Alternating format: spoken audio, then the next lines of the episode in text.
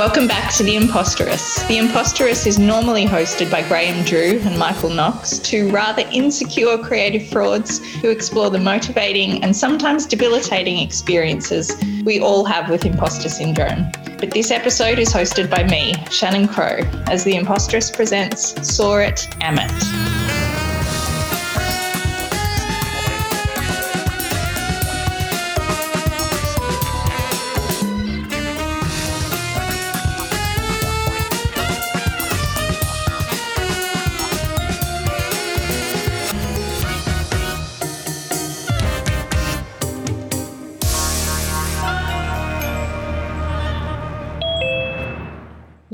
can you hear me? Hello. Hello. How are you? Yeah, good. Thanks. How are you? Yeah, good.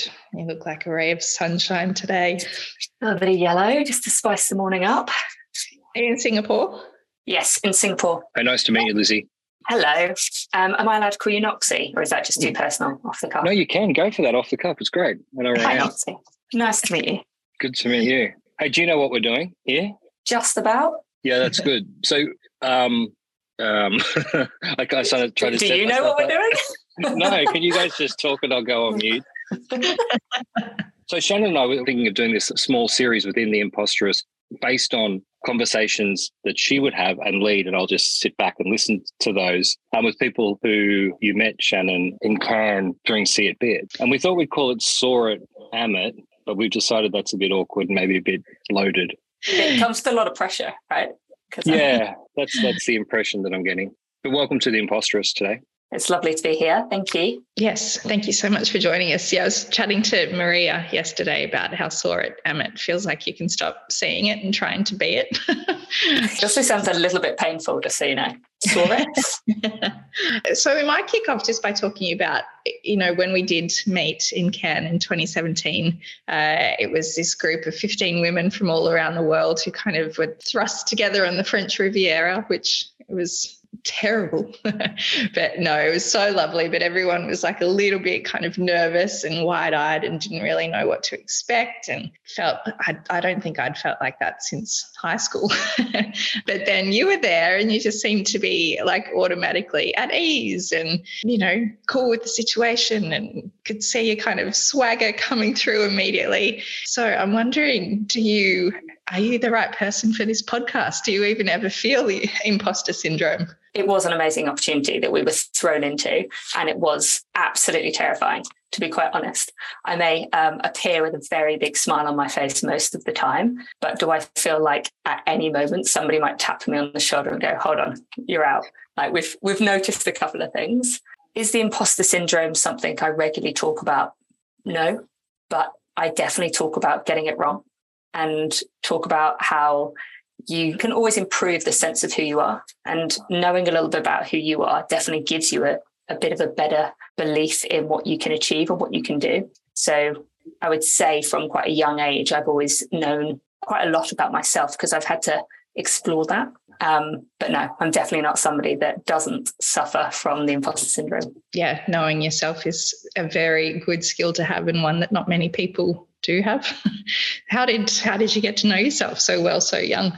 So from about 14, I came out to my family um, as being gay, and it was a challenging situation to do that young, but it did give me um, a moment in time when I had to decide if it was the right thing that I wanted to be and if it was definitely me. And I was fortunate enough and lucky enough to be in a situation where uh, my family could hear that and they supported me. But what it meant is that actually you have to make a decision quite young as to like am i really that person? Like eh, the rest of the world is going this way and i want to go that way. And um, there's a feeling of kind of you you you don't we always laugh like you don't choose to be gay but actually you choose to tell the world you are. And i don't think i've ever looked back from that moment of being quite proud about kind of um, me and the nice part that I think that gave me from quite a young age is a bit of understanding that I'm different. It gave me a chance to talk about who I was. It gave me a, a, small group of people that like knew just enough about my journey that they could identify with me. But it also gave me enough impetus to go, oh, I don't ever really fit in, and that's okay. Um, now. I think ever since then, I've been on a bit of a journey trying to work out where I do belong. I think belong is a very interesting concept to try and pull apart. But since a young age, I've always kind of gone, hey, like there's something about me that I know that nobody else does, and I'm proud of it and I'm excited by it. And like it gives me that little bit more than other people who just haven't needed to explore who they are so young yeah, obviously you learn how to share your story and how to kind of reach your audience in a way, but also connect with an audience in sharing your own story. And these days, in the signature of your email, you sign off Lizi, always story hunting.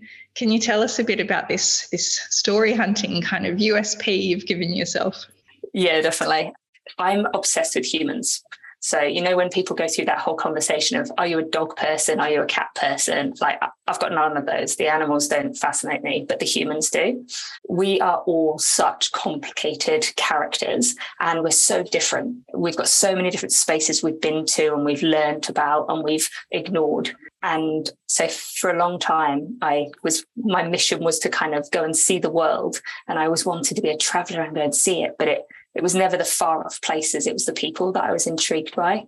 And that kind of that typical phrase that you hear of like walking a day in somebody else's shoes. It wasn't even that. It was like wanting to get under the skin deeper of like, well, why are they wearing those shoes in the first place? And what are the next pair of shoes they dream about? And how do you like find those connections to different people? So story hunting was something that kind of a term coined, whether it's used or not, it's something that interests me. And there's that element that a lot of people can talk around of do we all need personal brands or is that just one step too far if we completely commercialize their own worlds? But if you put story hunting to somebody, go, oh, I'm a story hunter, it's outside of your job, it's outside of the things that they think they know about you. And they go, ah, tell me more. Like, what is that? Why have you even got that phrase? Some people will ridicule you for it, and others will go, oh, I'm intrigued. Yeah, sure. I think as soon as people are given the opportunity to tell their story as well, so many would rise to that occasion and just to have, you know, someone who kind of leans in and shows that much interest. Because I think talking about yourself can be really vulnerable, as you might be feeling right now. Totally. but I think that vulnerability is such a, you know, it fast tracks empathy and just creates connection so quickly. So do you think that, yeah, vulnerability and insecurity can be a good thing? 100%.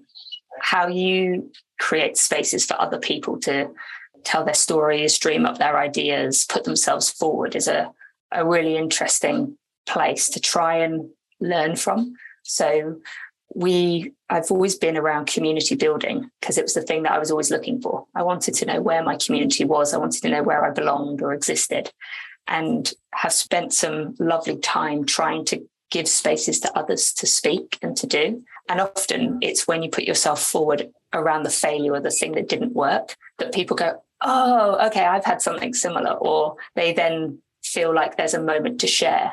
With the community, SheSays, that we set up in Singapore, it was very much around like, what's the the triple F, like the triple female, uh, it was the female fuck ups that we were looking at sorry, mum. Um, she hates when I say things like that.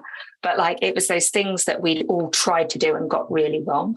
And that was the space that people could then go, oh, actually, we're not all doing it perfectly. We don't always know the right way to do it. And if there's one thing, I'm like the constantly curious kind of person in the room of like, hey, tell me that again, or like, where did that take you? And why did you bump into that person that you know over there? And if you if you've got that sense of curiosity, your vulnerability probably gets higher because you're putting yourself into places that you just don't know the answers for. Well, here's some curiosity for you. What are the, some of those female fuck ups that kept on appearing? I think it was called Triple F because we called it fabulous female fuck ups. It's often the bit that we don't talk about. We often have this very shiny brand that sits around us online that we put out to the world of all these things that we're doing. And it's quite nice to start uncovering the stuff that we've got wrong. We had some amazing different leaders that had kind of stood up on stage and sort of said when they'd put sort of pieces of work out live that had gone wrong or when they'd made an incorrect hire and there was all these sort of pieces. I think the one for me that I've started recently talking around of what was it what it was like when I lost my job from Saatchi's. So uh, respected industry kind of space. Like that was everything I wanted to be there. And it's taken me 10 years to be able to go, oh, that's a really devastating blow. And to start talking around it and being like showing to others that actually we don't always get it right and we do lose things that are really important to us. But actually, the bounce back means that from there you do a little bit of introspection you kind of look at what you really need and turns out sport was the kind of the direction that i needed as a bit of a, a context to my story hunting because the sport for me is the the connector that kind of puts us all in the same room at the same place at the same time. Yeah, great. Which leads us very nicely into into talking about no second place. So you've been an executive creative director at Octagon for years and years and years now. I feel very old. Yeah, April this year, Octagon um, launched a, a, specialist social impact agency called No Second Place that's centered around sport being a common ground for bringing people together and you know finding those stories and creating culture. Can you tell us a bit more about your role in the venture and what what you hope to see come out of No Second Place? Definitely. No Second Place was born when kind of Ben Hartman, myself, and a couple of others started looking at what was happening with Black Lives Matter out of America. And we started seeing that actually, when sports stopped, the world started to take a bit more notice. And when um, the amazing kind of taking a knee was a, a really powerful gesture, everybody started to go, oh, hold on a second. Like, what is this movement that we need to all be aware of and be more um, cognizant around? So that was probably the catalyst for all of this working in sport for probably the last sort of six, seven years, sport's fun because it's the thing that like gets everybody to look in the same direction for a split second or that live moment when kind of like the CEO and the janitor are all wearing the same shirts and cheering their team on. But it can have some really big kind of people that play a role as activists or as like people that sort of stoke and push what society knows and values. Um, doing the piece of work with David Pocock sort of four years ago with Dove was quite amazing to try and have somebody who's a big rugby player and his background talk about what it is to have soft moments and moments where kind of the introspection of the pressure that is to be a guy. So it's always been kind of a thing that we've been quite sort of big believers in that kind of sport can push different agendas and you can have different conversations around it that you just couldn't have in other contexts. So No Second Place began. It's uh, a fun one to kind of to have launched and to have started those conversations with brands that really do want to make a difference. And what we've done is we put a metric against that. We've said we don't just want kind of briefs that tell you uh, that we need to talk around sport. We actually want to measure it by the difference you make in society. So it means that our projects are probably a little bit longer than most most brands kind of um, are out there talking about one subject matter but actually we've been kind of hard and fast about we want to make a difference and that difference has got to have a good impact on the on the world yeah, wow. Being involved from the ground up in a new venture must be kind of uh, like nerve wracking enough. But then when when the goal is such a big one to try and achieve, were you nervous in kind of taking that leap, or is there something that helped give you confidence to to give it a shot? There was definitely nerves around putting something um, that's quite so personal out there. Um, mm. Ben and myself have been really driving what No Second Place stands for, and there's a beautiful story that sits behind it, as you can imagine. I think the purposeful work has been spoken about for for five, ten years. This isn't anything new. So I think the part that we were probably most nervous about is just being like, oh, it's another purpose agency. Mm. So that was probably where the nerves came in. Um, I think there's some really big gaps that can be filled by the work that we want to be made. So I'm not nervous about kind of putting ourselves to market. it's probably more about holding ourselves accountable to what we're calling kind of the correct measures. Yeah, sure. And I know that there was someone in particular who helped to kind of like stoke your confidence as well. A conversation that happened in Cannes, was it? A hundred percent. I quite enjoy podcasts. I quite enjoy talking to people. I quite enjoy listening to people. And through the Cannes see it be it, uh, they said, "Oh, you should be. We would like a group of people to interview their mentor." And I took the mentor word as something quite liberal and open. Um, it wasn't the person that I sat next to every day and learned from. Um, I actually called up Cindy Gallop and said, "See it be it. They're trying to kind of push women to have more agency and more relevant and be a bigger part of our industry. Can I interview you? In true Cindy Gallop style, she said, Yes, of course you can, um, and gave me some amazing sound bites to start this podcast off, through which my voice is trembling the entire time when I listen back to it. Um, the hilarious bit is halfway through this podcast, she then went, Right, Lizi, well, I've got some questions for you.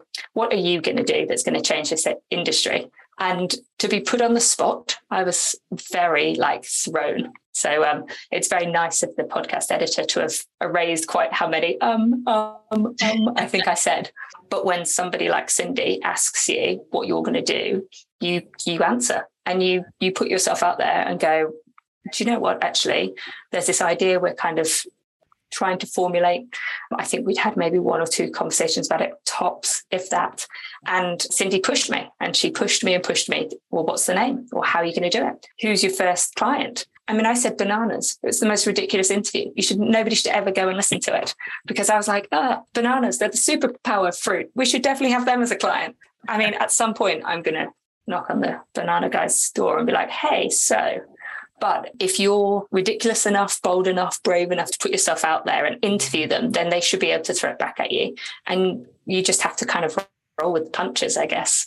So um, I have to thank Cindy Gallop a lot. She um, scared the answer out of me. Uh, never looked back since. And I've definitely bought her lunch since to say thank you. I'm a little bit nervous that you're going to Cindy Gallop me in a second. we can make that happen.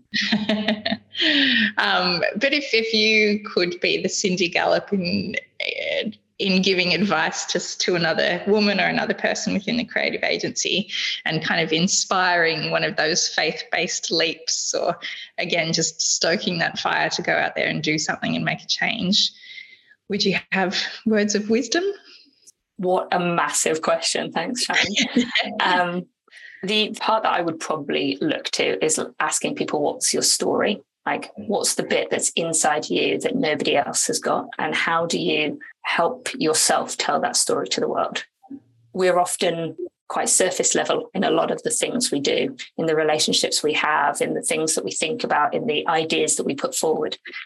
But actually, a little bit of depth, a little bit of time and composure to kind of look at who you are and the actions you take and the reasons you have choices and what are your values and how do they come to fruition? Like it's really rich stuff and it's inside everybody. So the the fear that Cindy Gallop gave me, I would probably push on to somebody else and sort of say, it's not fear that you need to react to, but look at you and go really deep on who you are and what you stand for.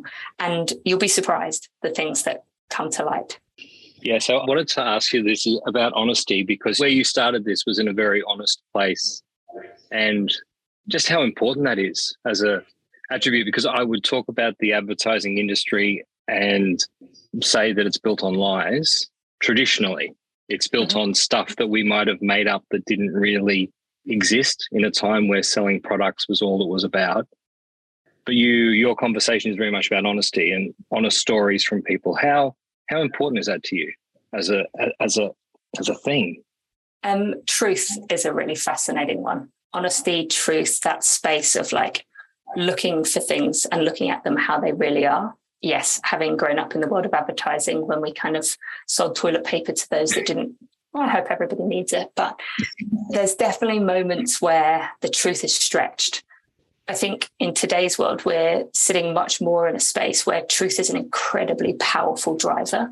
And I actually look at often at like the Edelman Truth Barometer or whatever it's called, where we see, we look at who in our worlds we believe and we trust. So is it the governments? Is it the businesses? And we're actually starting to identify that business needs to have a bigger point in our worlds that actually does drive honesty and um, respect for others.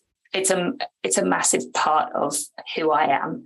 Um, I think we all know that we've got shades of who we are. So, are there days when I can't be as honest about a product or a thing that I'm selling? Um, yeah, sure. But I think there's definitely got to be kind of boundaries of where we sit on it. So the element of being able to be proud of who you are and what you're making and what you're doing, I don't think our industry needs to be afraid of being commercialized. We, we are all commercial in the sense of what we do and how we go about it. And I think that's as an individual as much as a business. Honesty is quite high on my agenda. Yeah, one of the things that the imposteress sets out to do, uh, I guess, based on the belief that we are most creative when we are confident. Like our, our confidence level, like a, uh, we would talk about it in a sports analogy and say it's a confidence game. Do you think that honesty and truth plays into your confidence in, in yourself? Is that is that what allows you to kind of, I don't know, stand tall and say, I'm Lizi, this is who I am, and this is you know how I feel today? I think if you can be honest with yourself and know the days that you are able to stand up and say, I'm confident and I know who I am and where I'm going, and the days when you take a bow out or you tell people you, you haven't got that in you today is important. I think also showing my team and the people around me how some days are hard and some days it's not easy to stand up and be confident in front of clients or confident about an idea that you've put on the table means that with that rawness, with that space that you're allowing them to see you in a quite vulnerable position, they then have your back, which then just makes you bigger than just you. Um, and I think that's the part that a lot of us are looking for. We're looking for that that team that are going to huddle around us and look after us on the days when we haven't got it, and they're going to have our backs twice as loud when we do have it. Yeah, fantastic. Shannon Crowe, this um this Saw It Am It series is good. It's a good idea. Thanks very much for joining us, Lizi, on the Imposteress today. Thanks so much for having me. It's been a challenge to answer the questions as it should be. Can't wait to see the banana campaign. I mean, I'm wearing it. I was I wasn't going to say anything. Explain this a visual podcast. There is Definitely. a good idea to to live any conversation you have with Cindy Gallop. Thank you both. It's lovely seeing you. Thanks.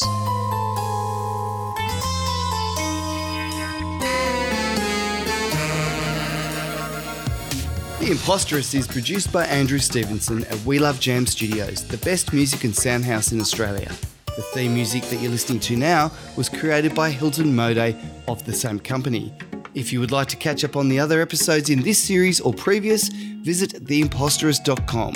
For all other updates or to make contact, follow us on Instagram at the underscore imposteress.